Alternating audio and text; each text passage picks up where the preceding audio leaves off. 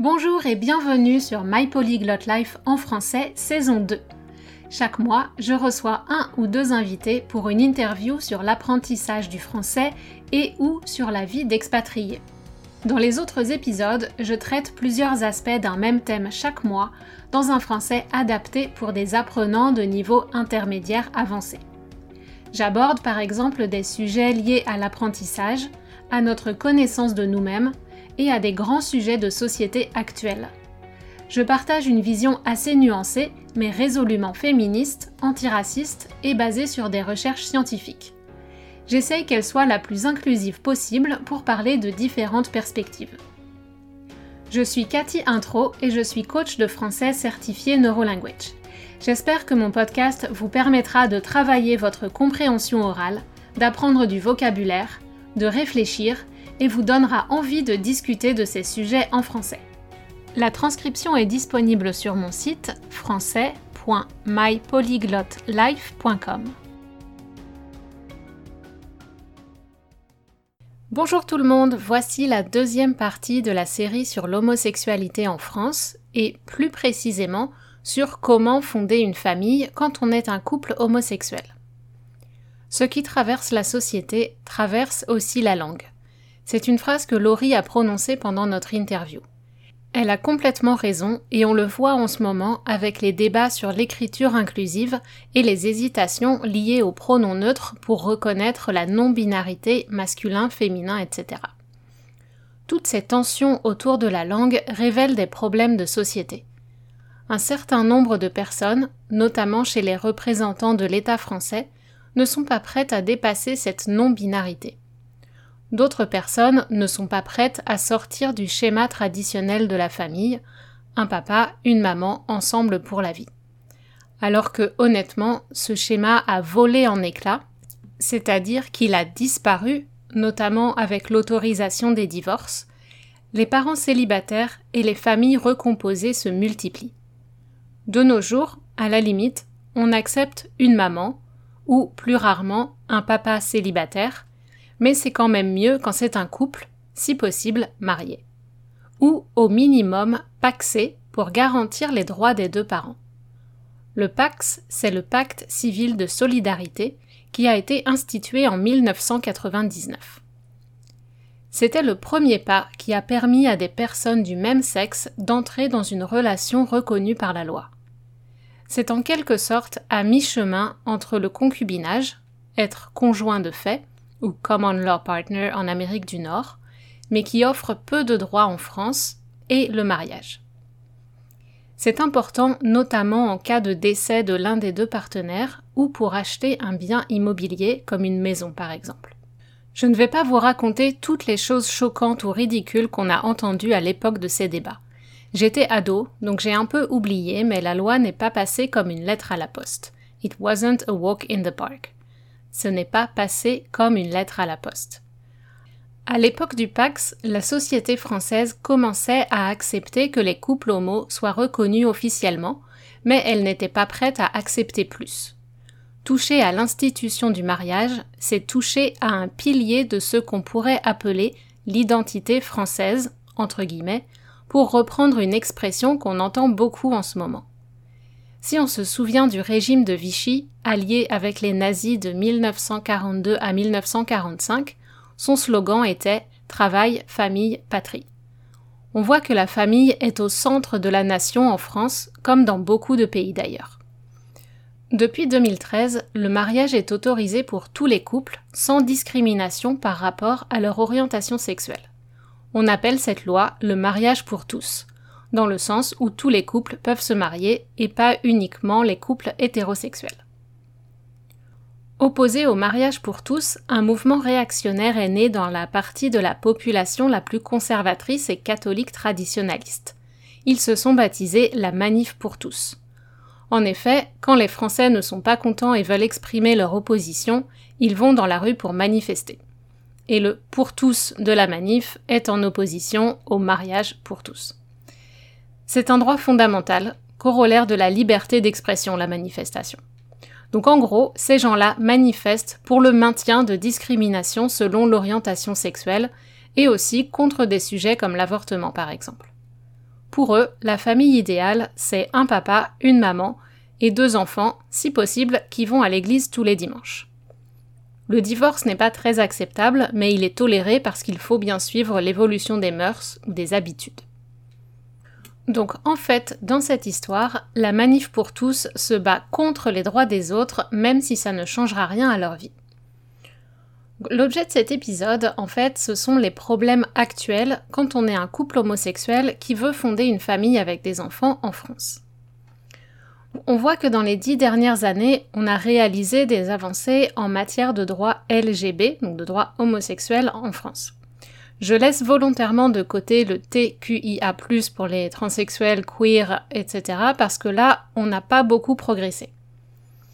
Maintenant, le problème se pose lorsque les couples homosexuels veulent des enfants. Par peur de choquer encore plus la population et de perdre des votes, le gouvernement qui a voté le mariage pour tous n'a pas osé aborder le sujet des enfants. Pour l'instant, quand on est un couple homosexuel, il est impossible, légalement, de concevoir ou d'adopter des enfants en tant que couple homosexuel en France. Même si, depuis quelques années, les lesbiennes peuvent finalement adopter leurs enfants. Et on va en parler avec Laurie un petit peu plus tard. Ou alors on peut aussi faire ça, faire preuve de créativité et faire ça de façon artisanale, disons. Par exemple, attention spoiler, euh, je vais parler de la série 10% saison 1. Andrea et Colette ont un enfant grâce à la fécondation traditionnelle par un homme. Donc Andrea couche avec un homme et se retrouve enceinte. Mais apparemment, on peut aussi aller acheter un petit flacon de sperme à l'étranger pour l'injecter sans avoir besoin d'une pénétration. Laurie et sa femme ont une petite fille et on a souvent discuté de leur démarche pour rendre possible leur souhait d'avoir un enfant.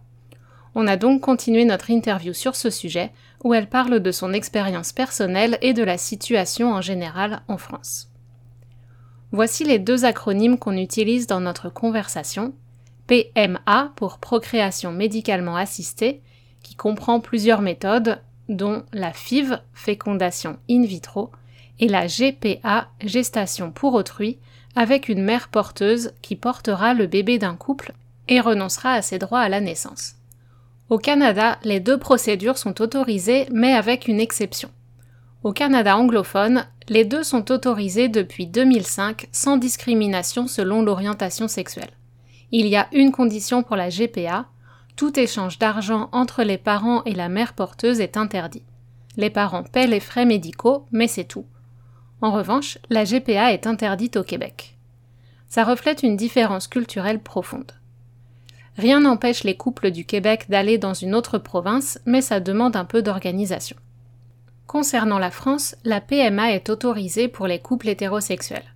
Elle n'est pas accessible aux femmes célibataires, c'est-à-dire non mariées.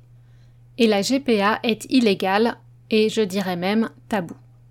Pourtant, rien n'empêche les couples de le faire en secret, donc c'est plutôt hypocrite. Écoutons Laurie.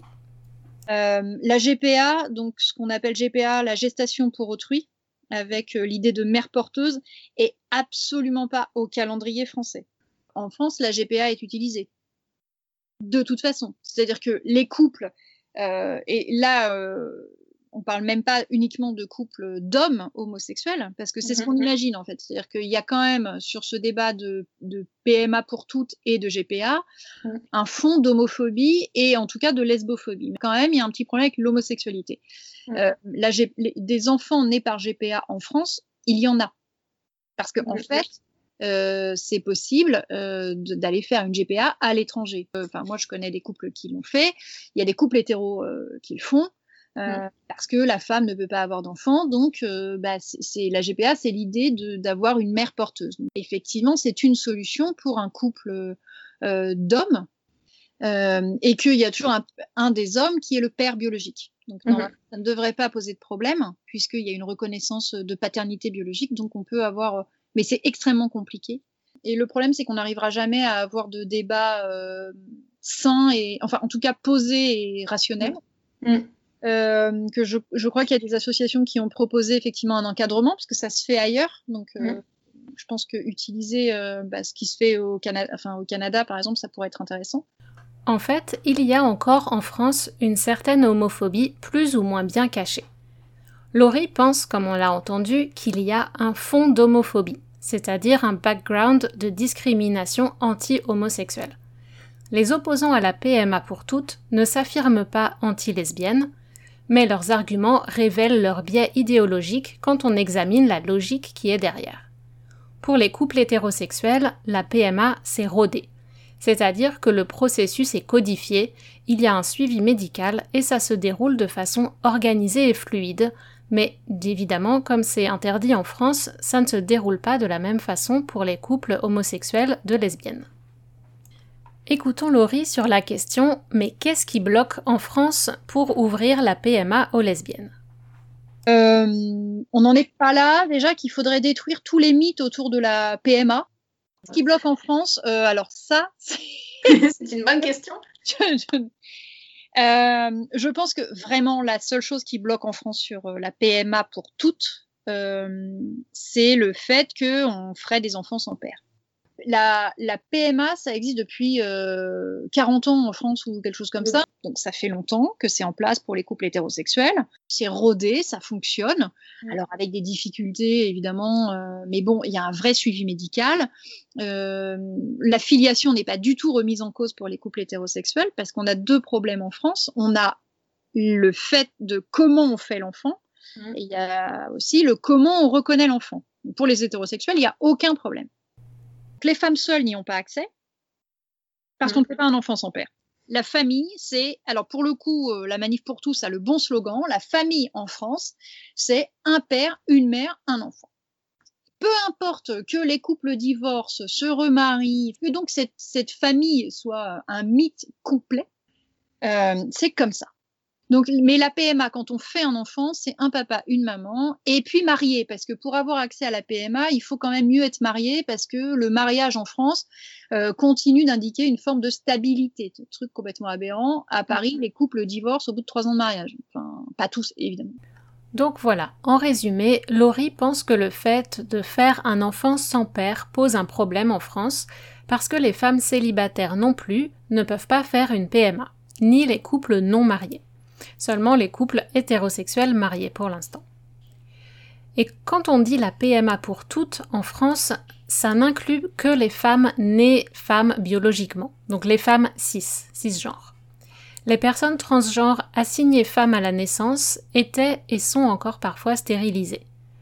Jusqu'en 2016, lorsque ces personnes décidaient de demander un changement de sexe administratif, on leur interdisait de conserver leur fonction reproductrice biologique de femme. Malgré cela, un homme transgenre a été le premier homme enceint en France, et il a raconté son histoire cette année dans un podcast sur France Culture. Ça dure 28 minutes, c'est pas trop long, et je le mets en lien dans les descriptions de l'épisode. Les débats sur la PMA excluent donc encore les personnes trans. Par comparaison, le premier homme enceint au Canada a accouché en 2017. En début d'année 2021, une proposition de loi de bioéthique incluant la PMA a été discutée à l'Assemblée nationale et au Sénat. La proposition de loi a été approuvée par les députés à l'Assemblée nationale, mais ensuite rejetée par le Sénat, qui a demandé à l'Assemblée nationale de retravailler sur le projet de loi. En fait, l'un des arguments contre la PMA pour toutes, c'est la question du remboursement de la procédure par la sécurité sociale. C'est le cas pour les couples hétérosexuels. Même s'il n'y a pas d'infertilité biologique, ils sont remboursés par la sécurité sociale pour, euh, je crois que c'est quatre essais de, euh, de PMA, de fécondation in vitro par exemple. Mais beaucoup disent s'opposer à l'ouverture de la PMA pour des raisons d'équité et de budget. Ou encore d'autres disent ok, pourquoi pas, on peut leur ouvrir, mais elles devraient payer les couples lesbiennes devraient payer pour faire la PMA, alors que les couples hétérosexuels, non. Donc, euh, ce ne sont pas les seuls arguments contre cette loi, et Laurie nous explique quelques mythes autour de la PMA. Les mythes qui entourent euh, la PMA, c'est on va choisir les enfants sur catalogue. Alors mm-hmm. pourquoi nous, en tant que lesbiennes, on irait choisir nos enfants sur catalogue et pas les hétéros, on ne sait pas bien. Euh, mm. C'est un caprice. Alors pourquoi, c'est toujours pareil, pourquoi les couples de lesbiennes ce serait euh, un caprice et les couples hétéros ce serait pas un caprice? On ne sait pas. Mmh. Euh, ça n'est pas une infertilité biologique. Sauf que la procréation médicalement assistée ne, ne traite pas uniquement d'une infertilité biologique. Il y a énormément de couples qui sont suivis en PMA parce qu'ils n'arrivent pas à faire un enfant donc voici les arguments que certains opposent euh, aux lesbiennes, que d'abord elles vont choisir leurs enfants sur catalogue, donc elles vont faire une liste des critères qu'elles veulent dans les enfants et euh, choisir euh, en fonction, ce qui ne serait pas le cas pour les couples hétérosexuels, pour soi-disant. Et ensuite, elles font un caprice. Donc un caprice, c'est une, envie, mais qui n'est pas très importante. et donc cet argument n'est pas opposé non plus aux hétérosexuels.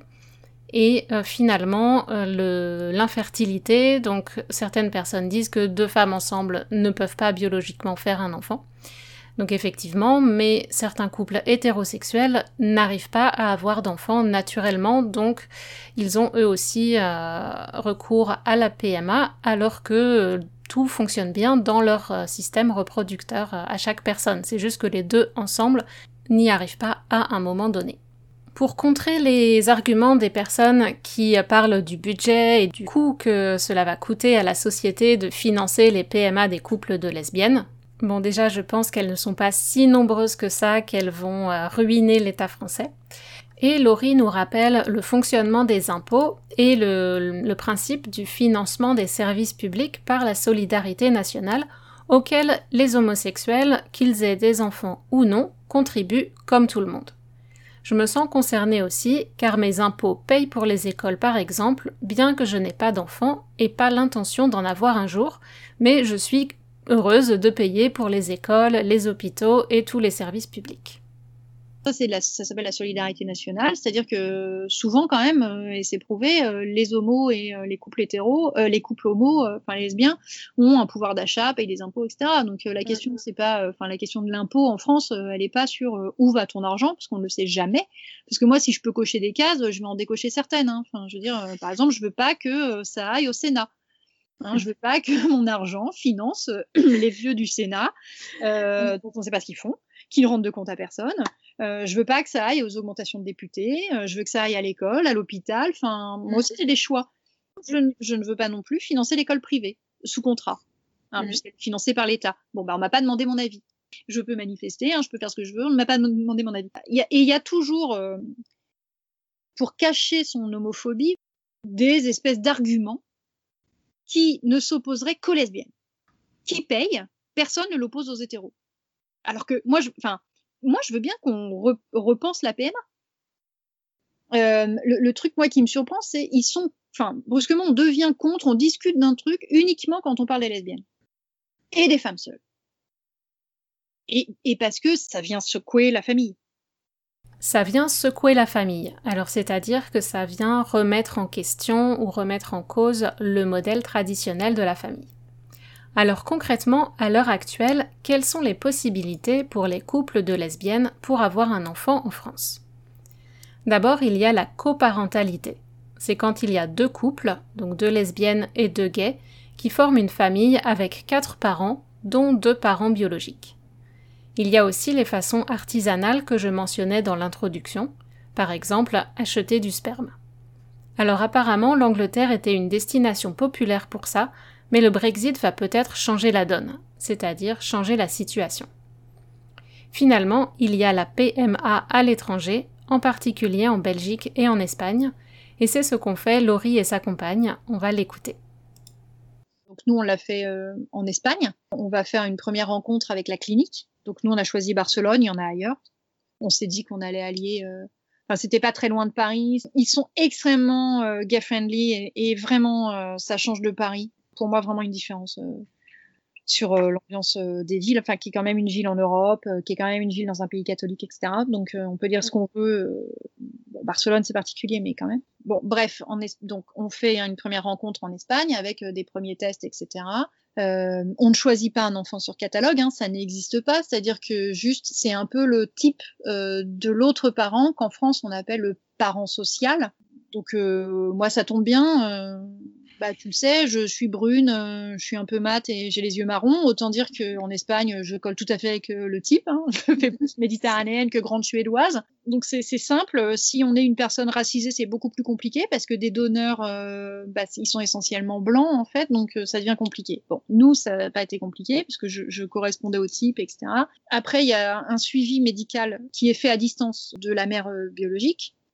Il faut trouver une gynéco qui fasse l'ordo. C'est interdit, hein. Euh, qui fassent l'ordonnance. Pour, euh, donc les gynécologues sont tout à fait en droit de refuser de faire ça. Aller en Espagne, ça coûte cher. Faire les traitements euh, hormonaux, ça coûte cher. On n'a pas de suivi médical. C'est-à-dire que dans une PMA classique, il y a quand même un suivi. Il y a eu des recherches, par exemple, d'endométriose, il y a eu des, des, prises de sang, des choses comme ça. Donc, on fait un minimum, mais on n'a pas, le, pas ce suivi-là complet. Euh, nous, on a eu la chance de toujours tomber sur euh, des pharmacies et des médecins euh, extrêmement sympathiques, enfin surtout Julie, hein, puisque c'est elle évidemment qui supporte tous ces examens-là. C'est pas forcément la règle, c'est-à-dire que ça dépend vraiment de la personne que vous avez en face de vous. Et pendant tout ce temps-là, il faut savoir qu'on se sent quand même franchement dans l'illégalité, c'est-à-dire que parce qu'on n'a pas le droit de faire ça, et que mm. nous, quand on a eu Jeanne, on ne savait même pas comment allait se passer ce qui vient après et qui est l'adoption. Donc on fait ça. Donc il faut aller en Espagne. Et puis évidemment, une fois que euh, bah, le cycle est bon, euh, que les œufs sont là, etc. Euh, ah, t'as 24 heures pour partir en Espagne, c'est là maintenant tout de suite. Et donc là, c'est pas le moment où tu cherches le billet le moins cher. Mm. Donc tout ça a un coût. Euh, et ça, c'est quand même la première inégalité, c'est-à-dire qu'il y a plein de couples lesbiens qui ne peuvent pas le faire. Et puis, euh, une fois que tu as fait ça, bah, si ça marche pas, euh, à un moment, tu es quand même limité, forcément. Donc, nous, la première, euh, notre fille, ça a marché du premier coup et euh, on était super heureuse et on ne croyait pas trop à notre chance. Quand on a réessayé quelques années après, ça n'a pas marché. On l'a fait deux fois et on a arrêté parce qu'en fait, parce qu'en fait, on n'avait juste pas l'argent pour continuer. Donc, il y a une vraie inégalité. Et donc, c'est pour ça que quand euh, le gouvernement français dit euh, bah, globalement, euh, on va ouvrir aux femmes lesbiennes, mais elles vont payer, on se dit bah pourquoi? C'est le cas en fait. Ouais. Enfin, pourquoi on irait payer en France alors que les couples hétéros ne le font pas? Enfin, je veux dire ça, ça veut dire que quelque part on devient en, plus des familles moindres mmh. parce qu'on est obligé de payer quelque chose qui normalement est pris en charge par par la sécurité sociale. Euh, après, le, suivi de grossesse en France, euh, à partir du moment où, où c'est déclaré, où la, donc la, la femme enceinte déclare euh, qu'elle est enceinte, on ne va jamais lui demander comment. Voilà, le suivi de grossesse se fait de façon normale avec la prise en charge euh, sécurité sociale euh, classique, euh, donc à 100% pour les femmes enceintes. Les échos, les machins, les trucs, voilà. On a aussi eu la chance de jamais tomber, enfin nous, on a été suivis super bien par des sages-femmes, etc. L'accouchement s'est très bien passé. On voit bien à quel point c'est complètement hypocrite, avec la libre circulation en Europe, d'interdire quelque chose dans un pays lorsque c'est autorisé par d'autres États membres. Ça fait que ça crée une sorte de zone grise juridique. D'ailleurs, la France a été condamnée par la Cour européenne des droits de l'homme, mais ça n'a rien changé. En France même, à la fois le Haut Conseil à l'égalité entre les femmes et les hommes, un organisme géré par l'État français, et le Défenseur des droits des citoyens et citoyennes se sont prononcés en faveur de l'ouverture de la PMA à toutes les femmes une incohérence de la législation française. Tous les pays européens ayant ouvert le mariage aux couples de même sexe ont, pour la majorité d'entre eux, déjà autorisé la PMA aux femmes célibataires et aux couples de femmes. Le Haut Conseil a aussi estimé que la loi actuelle est dépassée par la réalité des familles et des pratiques. C'est-à-dire qu'ils disent que la loi doit s'adapter au comportement des citoyens et des citoyennes, car si elle ne le fait pas, elle ne peut pas les protéger d'une façon adéquate. Ça pose des problèmes juridiques, sanitaires et sociaux. Il s'agit aussi d'une rupture d'égalité dans les droits des femmes, certaines ayant plus de droits que d'autres en raison de leur orientation sexuelle. Pour les impôts, les foyers des couples homosexuels sont reconnus comme des familles, mais pas dans les liens de filiation. Une incohérence de plus on peut regretter que le gouvernement de François Hollande ait été trop timide suite à l'adoption du mariage pour tous. Mais au-delà du problème de faire un enfant avec une PMA, qu'on peut contourner, il y a ensuite le problème de la reconnaissance de l'enfant. qui sont les parents légaux à la naissance? Il n'y a aucun problème pour la mère biologique, mais la seconde mère ne peut pas reconnaître l'enfant à la naissance comme parent. Pour l'administration, l'enfant n'a qu'un parent, ce qui peut poser problème s'il arrive quelque chose à la mère biologique. La deuxième mère, la mère sociale, qui n'a pas de lien biologique, doit faire une procédure d'adoption pour adopter son enfant. Et en plus, les deux mères doivent être mariées, sinon la seconde mère ne peut pas demander l'adoption. Écoutons Laurie à ce propos. J'ai déclaré ma fille à la mairie mm-hmm. en tant que euh, conjointe euh, de Julie, mm-hmm. mais je n'apparais pas. À la colonne père, il n'y en a pas, mais là, visiblement, ça ne choque personne, parce que de toute façon, des femmes qui accouchent et que le père ne, enfin, d'enfants dont le père ne reconnaît pas, je veux dire, euh, ça a toujours existé ce qui est euh, douloureux à vivre, c'est qu'on n'existe pas en tant que deuxième parent. C'est-à-dire que moi, j'étais là tout le temps. J'étais évidemment au premier rendez-vous. J'ai fait tous les rendez-vous sage-femme, ce que ne font généralement pas les pères. Euh, j'étais évidemment à l'accouchement euh, et je me suis occupée de ma fille. Alors, quel est le, quel est le process légal hein, euh, pour, pour, les couples lesbiens? C'est de toute façon, il faut être marié. Tu es obligé d'être marié. On est obligé d'être marié et il faut lancer une procédure d'adoption compliqué pour moi à expliquer, mais on, se retrouve dans la situation euh, d'adopter notre enfant, parce que c'est quand même ça le truc, c'est que Enfin, je suis pas dans une procédure d'adoption. J'ai eu un enfant. Tu as fait cet enfant de, oui, de A à Z. Euh, Ma femme. Donc, euh, je ne l'ai pas porté, mais euh, c'est moi qui ai coupé le cordon. Enfin, c'est quand même, j'étais là tout le temps. Bon, alors il y en a qui le vivent mieux que d'autres, hein, j'imagine. Pour moi, ça a été extrêmement difficile parce que ça veut dire prendre un avocat pour faire le. un coût encore tout ça. Ça a un coût. Et puis, il faut demander à des gens de faire des lettres pour dire qu'on était bien là, etc. Enfin, on se retrouve dans la situation de quelqu'un qui demande la validation euh, des autres personnes autour. C'est aussi ce qu'on réclame dans la PMA pour toutes, c'est-à-dire que c'est pas juste la PMA, c'est pas juste le, le qu'on nous permette d'avoir des enfants, c'est mmh. aussi qu'on permette euh, une filiation beaucoup plus simple, mmh. parce que quand on parle de protection de l'enfant, mmh. Laisser un enfant enfin une famille complète comme ça euh, où le deuxième parent n'est pas reconnu, c'est quand même un problème. Euh. C'est-à-dire que à partir du moment où je ne suis pas reconnue euh, comme ayant des droits, mais aussi évidemment tous les devoirs parentaux, c'est de l'instabilité. C'est-à-dire que s'il arrive quelque chose à, ma femme, bah, ma fille n'est pas à moi, donc elle est mise sous tutelle. C'est créer de l'instabilité de la famille vis à -vis de toutes les institutions. On voit donc que cette procédure d'adoption est un processus psychologique assez difficile.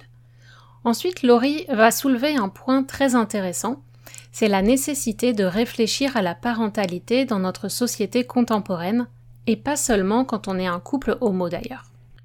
Dans la famille version manif pour tous ou traditionnelle française, en fait, le père est souvent absent, en tout cas pas très impliqué dans l'éducation au quotidien de ses enfants, repose beaucoup sur la mère parce qu'il est attendu, it's expected, que le père travaille beaucoup. L'argument d'avoir une famille équilibrée avec deux piliers, une, figure maternelle et une figure paternelle, est donc un peu bancal, pas très réaliste.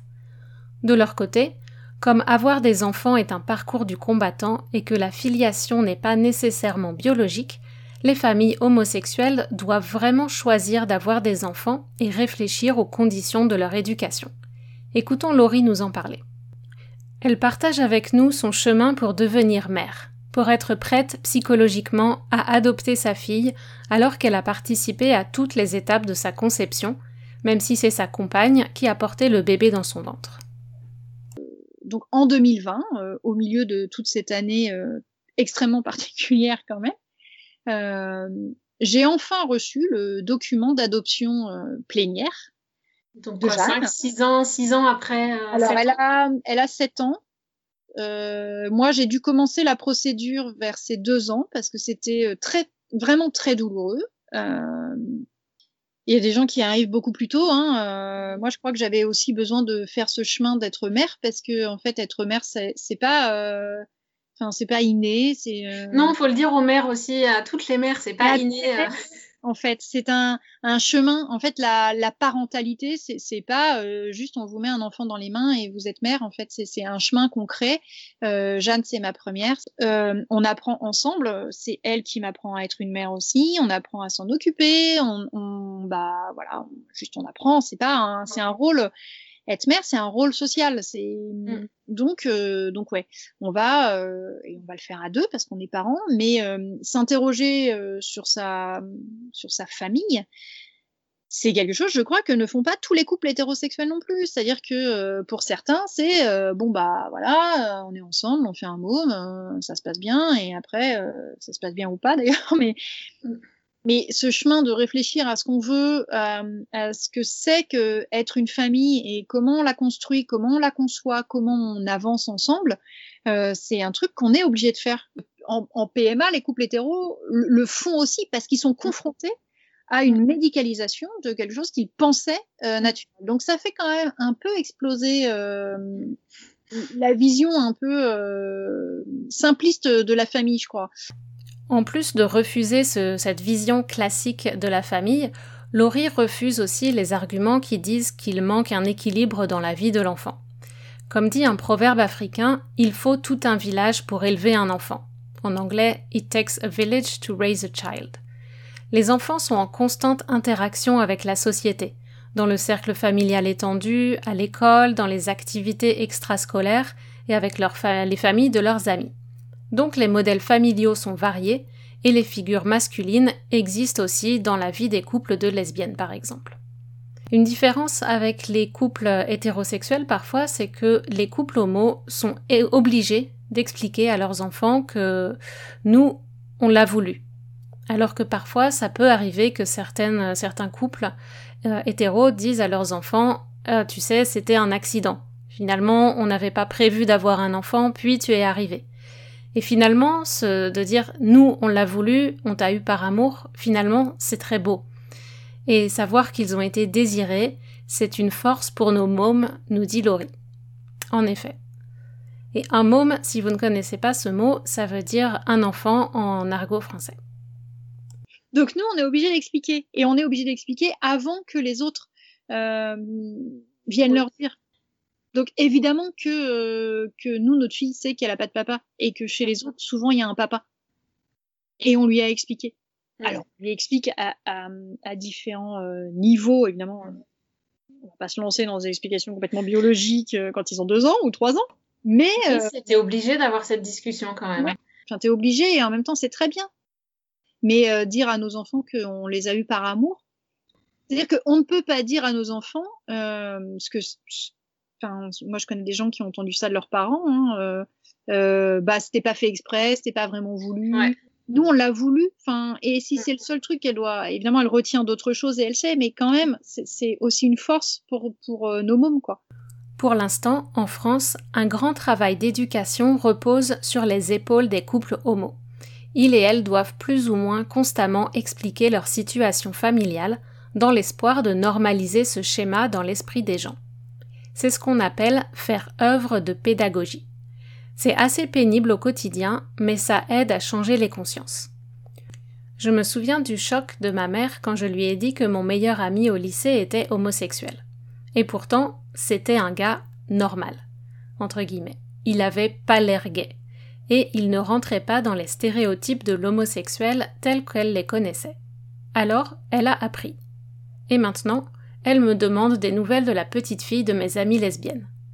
Elle trouve toujours ça un peu perturbant, on sent bien que ça entre en conflit avec son éducation, mais elle s'y est habituée et adaptée, parce que le fait de connaître ces personnes d'une façon personnelle rend inacceptable le fait de limiter leurs droits.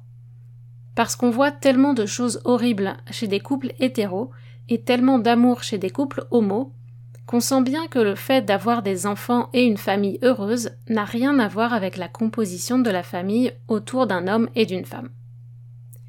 Alors l'État lui-même peut aider à cette normalisation en reconnaissant par la loi des pratiques qui existent et qui ne nuisent pas au bien commun. C'est ce que Laurie explique. C'est pas comme au Canada où, euh, comme tu le disais, depuis 2005, c'est passé dans les mœurs parce qu'en fait, l'État a fait que Mm. par exemple, le mariage, globalement, le mariage pour tous, mine de rien, depuis que c'est passé, ça fait pas si longtemps, bah, on est relativement tranquille. Avec cette mm. question, on est relativement tranquille. Ce qui n'est pas passé, c'est toute l'étape de la filiation. Et tant qu'il n'y aura pas une décision, et, parce que bien sûr la société peut pousser, mais à un moment, s'il n'y a pas une loi comme euh, le Canada l'a fait, euh, eh ben c'est toujours un événement. Après, j'idéalise peut-être. Hein. Laurie idéalise peut-être, mais globalement, elle a raison. Au Canada, c'est quand même beaucoup plus ouvert qu'en France sur les questions liées aux droits homosexuels, et en particulier sur la côte ouest à Vancouver, c'était encore plus, je dirais, qu'au Québec. Donc voilà pour la situation en France et un peu au Canada. Donc pour résumer, la France est un pays relativement sécuritaire et accueillant pour les couples homosexuels, même si vous devez vous attendre à des regards appuyés dans les petites villes et les campagnes. Mais en tout cas, sachez que si vous voulez fonder une famille, ça ne sera pas un processus simple. Ce serait probablement plus simple si vous venez en France déjà en famille.